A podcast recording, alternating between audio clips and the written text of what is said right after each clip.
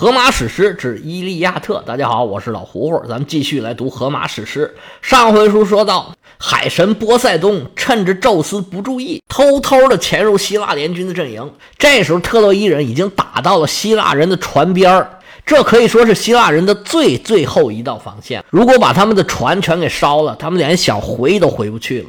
在波塞冬的帮助下，希腊人奋起鱼勇，展开了有效的防守反击。赫拉一看自己的二弟这么卖力气，我也不能闲着，于是啊，就施展美人计，梳妆打扮，还跟阿弗洛狄特借了一个法宝，把宙斯迷的是五迷三道的。俩人啊，同床共枕，好多耽误点时间。赫拉还安排了睡神在旁边啊，施展法术。让宙斯在一番云雨之后好好睡上那么一觉，那耽误的时间不是更多了吗？就趁着这个当口，希腊联军已经拿到了战场上的主动，而且取得了一个重大的战果，就是埃阿斯拿一块大石头把特洛伊联军的首领砸成重伤，到现在都是昏迷不醒，生死未卜。第十四卷就结束在这里。第十五卷一开篇呢。特洛伊联军是被希腊联军打得抱头鼠窜，整条战线迅速往出退到了壕沟的外边。当初进攻的时候，有很多将领都把自己的战车停在了壕沟旁边，因为也赶不过去了嘛。退到这里，特洛伊联军渐渐地站稳了脚跟，扎下了防线。这时候啊，伊达山的山顶上，宙斯啊在那哧呼哧呼，这风箱拉得正响，睡得正香呢。他旁边这赫拉呀。也眯了一小会儿，但是心里有事儿啊，早早就醒了。看着身边正在熟睡的宙斯啊，心里面暗暗给睡神修普诺斯伸了一个大手指头，点了一个大大的赞。嗯，不错不错，回头啊，你这亲事我是保证给你办成。说到这个亲事啊，咱们之前提过，这亲事上头啊有一个 bug。咱曾经说过，梦神是睡神的儿子。梦神在咱们之前说的书里边已经出现过了，但是那时候呢，睡神跟他妻子还没结婚呢。这些事儿呢，一方面呢，可能就是因为艺人的疏忽，他讲书的时候没想到那么多复杂的逻辑问题；还有一种可能呢，就是版本不一样，在荷马这个神话体系里面。还没有那么多谁是谁父亲，谁是谁儿子这种设定。就像我们这荷马史诗里面说的，宙斯是老大，老二是波塞冬，老三是冥王哈迪斯。这就跟咱们之前说的那个体系不一样了。那在这里呢，就肯定没有克洛诺斯把他的孩子全吃下肚子里面，宙斯的母亲把他用一块石头给换出来这个故事。不过这些事儿还是那句话，神话故事不要太当真，这种矛盾还是浅层的。在神话故事里面，这逻辑简直就是开玩笑嘛！你往深里面揪，这里面的矛盾简直就多了去了。这些暂且不提，咱们再回到故事里头来。宙斯刚才爽完了，是沉沉睡去。他睡得再沉，也有醒来的时候。经过一番激烈运动的宙斯，又狠狠地闷了一大觉。慢慢醒来的宙斯啊，觉得浑身酸软，懒得动弹。但是随着他这脑子慢慢的清楚起来，宙斯一激灵就爬起来了，一看自己旁边躺着大胖娘们儿，一激灵，哎呦我天哪，我干什么了我？我在哪儿啊？我是谁呀？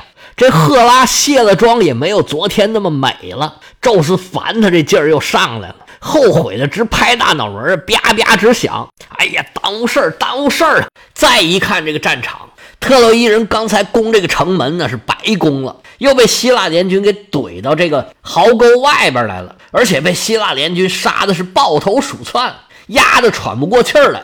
最可怜的是特洛伊联军的首领大英雄赫克托尔，这么大个能耐，被石头砸的是背过气去了，到现在仍然是昏迷不醒，生死未卜。宙斯这边抬眼皮看的时候啊，正看见赫克托尔。哇！一口鲜血吐到地上，随即就往地上一躺，人事不知啊。宙斯看看脚下的战场，再看看躺在身边这个赫拉，宙斯那是多聪明啊！咔咔咔，几条线索一连，宙斯就明白怎么回事了，指着赫拉爹娘祖奶奶一顿卷呢。三字经从头背到尾，把宙斯给气坏了。这对宙斯来说是很大的一个羞辱。宙斯素以阴谋诡计著称，这次很明显是上了赫拉的圈套了。这太让宙斯抓狂了。宙斯指着赫拉就说：“你个臭叉叉，臭叉叉，敢在我面前用阴谋诡计！你还记不记得上次我是怎么收拾你来着？”他说的这个上次啊，跟这次多多少少有点像。睡神当时不愿意接赫拉这个活啊，也就是因为这个上次，当时宙斯已然是昭告众神，说自己啊这个儿子就是赫拉克勒斯啊，他将要建功立业。将要是个伟大的英雄，你们呢？谁也不许跟他作对。但是赫拉克勒斯本来就是小三儿生的孩子，赫拉对他可以说是一百个不待见。赫拉克勒斯小的时候呢，又喝过赫拉的奶，把赫拉给咬得生疼。但是他就是因为喝过赫拉的奶，变得特别的有力气，特别的有能耐。对这么一个自己特别不待见。但是自己呢，又给了他很多好处，这么一个人呢，赫拉心里面这个气呀，所以赫拉那时候啊想的办法跟这次差不多，就是让宙斯睡着了，自己刮起一阵邪风，让赫拉克勒斯啊远离他的目的地。宙斯醒来之后勃然大怒。上次我们讲了，宙斯啊到处去追杀这个睡神，赫拉他也没饶了。拿根链子把赫拉整个吊在半空中，两只脚上还拴着两只打铁的那种铁针，那多沉呢！把赫拉疼的是嗷嗷直叫啊！奥林匹斯山上的诸神呢，看的是个个心惊，无不胆寒呢。好家伙，一夜夫妻百日恩，这百日夫妻似海深，这是犯什么罪过了？把你媳妇给这么收拾啊！但是众神是敢怒不敢言，没有一个敢上手的。直到后来，宙斯想了各种办法，把赫拉克勒斯带回了阿尔戈斯，他气儿消一点了，哎，才把赫拉给放了下来。心高气傲的赫拉呀，受到如此羞辱，从此以后啊，也收敛了很多。但是这次呢，事关自己的荣誉，就是到底是不是最美这个问题，赫拉实在是心里痒痒的难忍，才想起这么个主意来。宙斯说：“你竟敢在我面前耍这个阴谋诡计！”你信不信我再把你吊起来呀？不过赫拉这回敢这么干呢，心里是早打好了算盘。宙斯是一顿痛骂呀，赫拉心里虽然很害怕呀，但是还是说：“天地良心的大王啊，你好好想想这事儿，你能赖我吗？我们对着灯发誓，对着烟头发誓啊！波塞冬去帮着希腊联军呢，绝对不是我出的主意啊！还有，你好好想想，当时我来的时候，我不是跟你说我有事儿，我有事儿的吗？”但是你不行啊！当时你急火攻心呢，回家你都等不了了。我当时是再三推脱呀，但是你非要来，你说我能违反你的意志吗？当时你正在兴头上，那你说谁能拦得住啊？怎么这个时候你要对我这样啊？破口大骂呀，说的话多难听啊！竟然这么说我。宙斯一琢磨，他的话也在理。虽然他明明白白知道是怎么回事儿，但是当时的状况确实是人家赫拉说那回事儿啊，就是我硬要来呀，因为霸王硬上弓啊，谁让我当时是那个表现呢？哎，没办法，算了，惩罚我就不惩罚他了，最起码呀，我得警告警告他。宙斯的口气和缓了一点，嗯，行，我暂且就相信你说的是真的。不过打现在开始啊。你就得跟我统一思想，提高认识。咱们会上不是说了吗？你们都不许掺和他们两家的战事。波塞冬办这些事儿，如果你真的不知道的话，那行，我现在啊就给你交个底儿。我的安排是这样，这样，这样，这样，这这样的。虽然这个情节其实大家都知道了，但是呢，因为涉嫌剧透啊，我就不在这具体说宙斯跟赫拉交代了什么情节了。赫拉一听这话，豁然开朗。哎呀，原来这么回事儿。刚想说，哎呀，早知道这样，我就不跟你作对了。想一想，嗯，不太合适，就没说。宙斯说：“如果波塞冬不是跟你一伙儿的话呀，那咱就没事儿了。不过呢，你要去给我办点事儿，我要在这儿看着场子。”赫拉说：“没问题呀，办什么事儿？您讲。”宙斯说：“你现在赶紧马上回到奥林匹斯山。”给我叫两个人过来，一个是彩虹神使伊利斯，还有一个是银剑之神阿波罗，叫他俩赶紧过来到我这儿来开会，我有重要的事项传达。赫拉说：“这伊利斯可以叫，这阿波罗能不能改个名儿？”宙斯说：“你少废话，赶紧给我带信儿去。”赫拉说：“是。”然后啊，就用思想的速度，唰啦一声。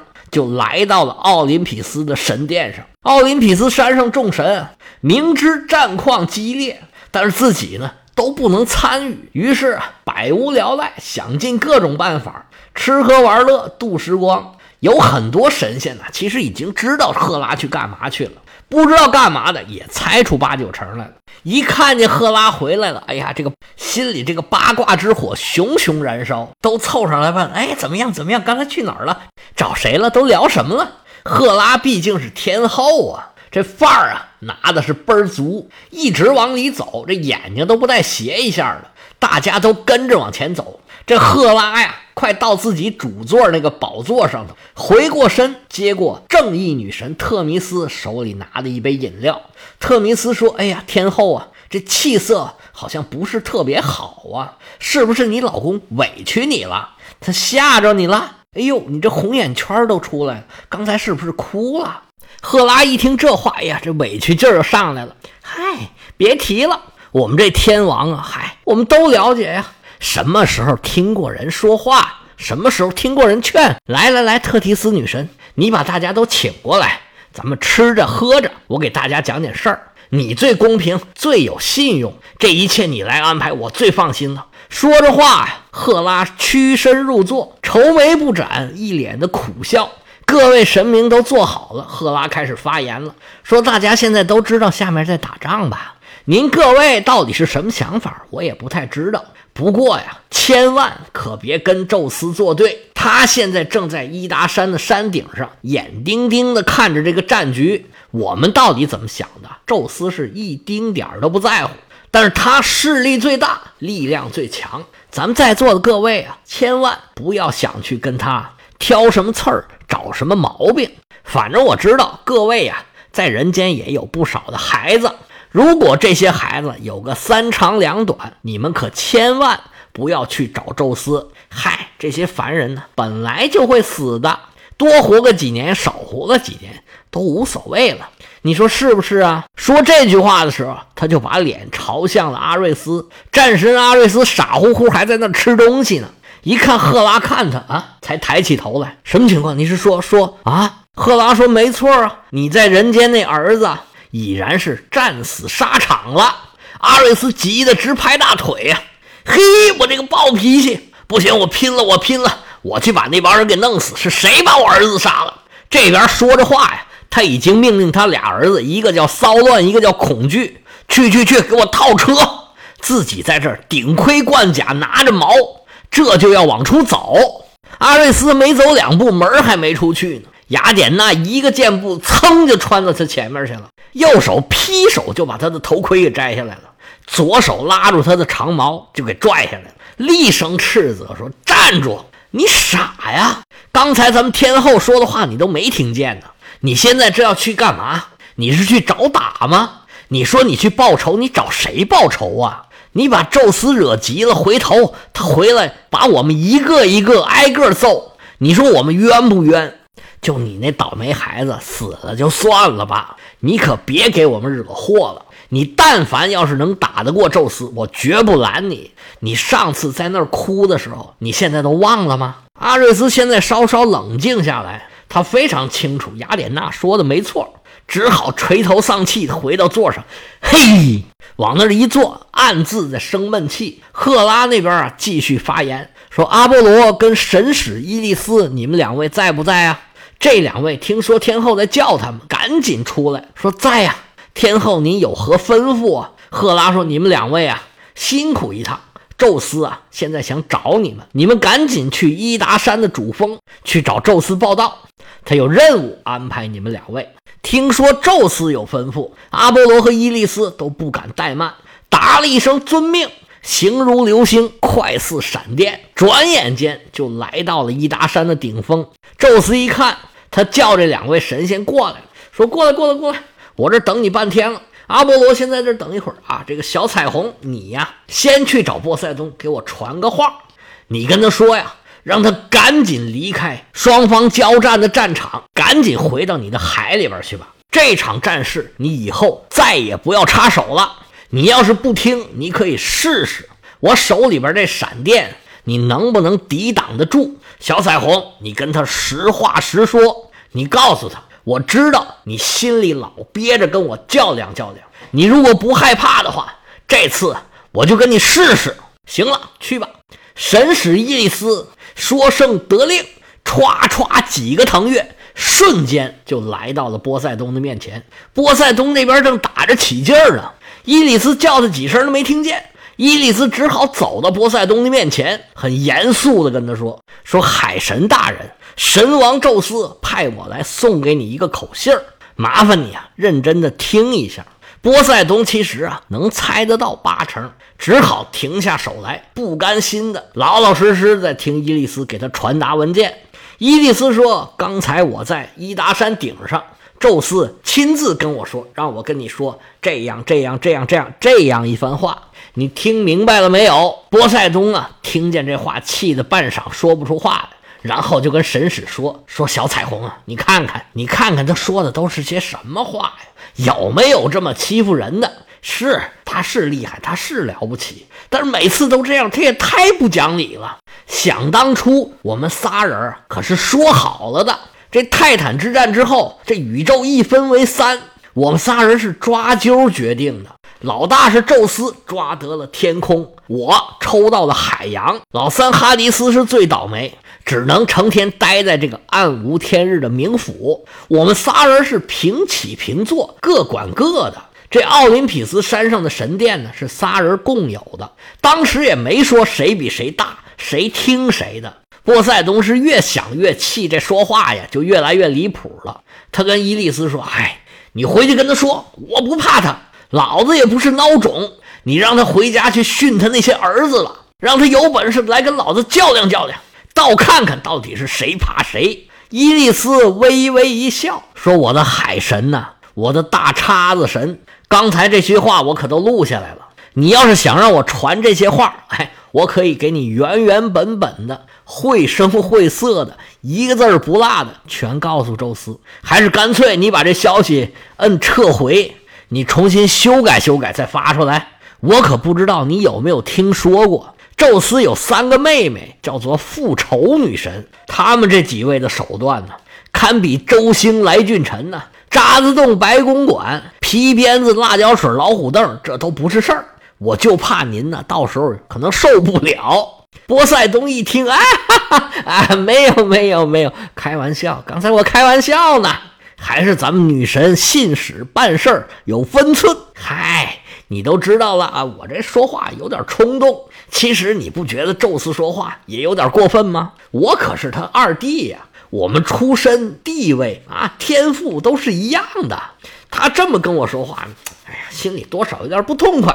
对面的神使啊，也不说话，就这么乐呵呵的看着他。波塞冬说：“其实不是我一个人反对宙斯，宙斯就准备撇下赫拉，撇下我，雅典娜、赫尔墨斯。”还有赫菲斯托斯，他就一心一意的想去救特洛伊城吗？我跟你说这句话，你倒是可以传给他。如果说，我说如果啊，如果宙斯再这么一意孤行，保护着特洛伊继续跟希腊联军作对的话呀，你跟他说我们没完，我跟他没完。说完这番话，波塞冬一掉头。呲楞就窜进了海里边，这海岸上就听见哗哗海浪冲刷的声音。伊利斯完成了任务，回到了伊达山顶上，跟宙斯原原本本一五一十把刚才的对话啊一个字不落的跟他说了一遍。宙斯听了哈哈大笑。哼哼，我就知道他小子不敢跟我作对。跟伊利斯说：“你完成任务了，可以回去了。”把阿波罗叫到身边。行了，孩子，下一步该你出马了。阿波罗说：“是，请父王吩咐。”宙斯说：“你如此如此，这般这般。”阿波罗一边听一边点头，连连称是。要知道阿波罗会给战争带来哪些变化，我们下回啊接着说。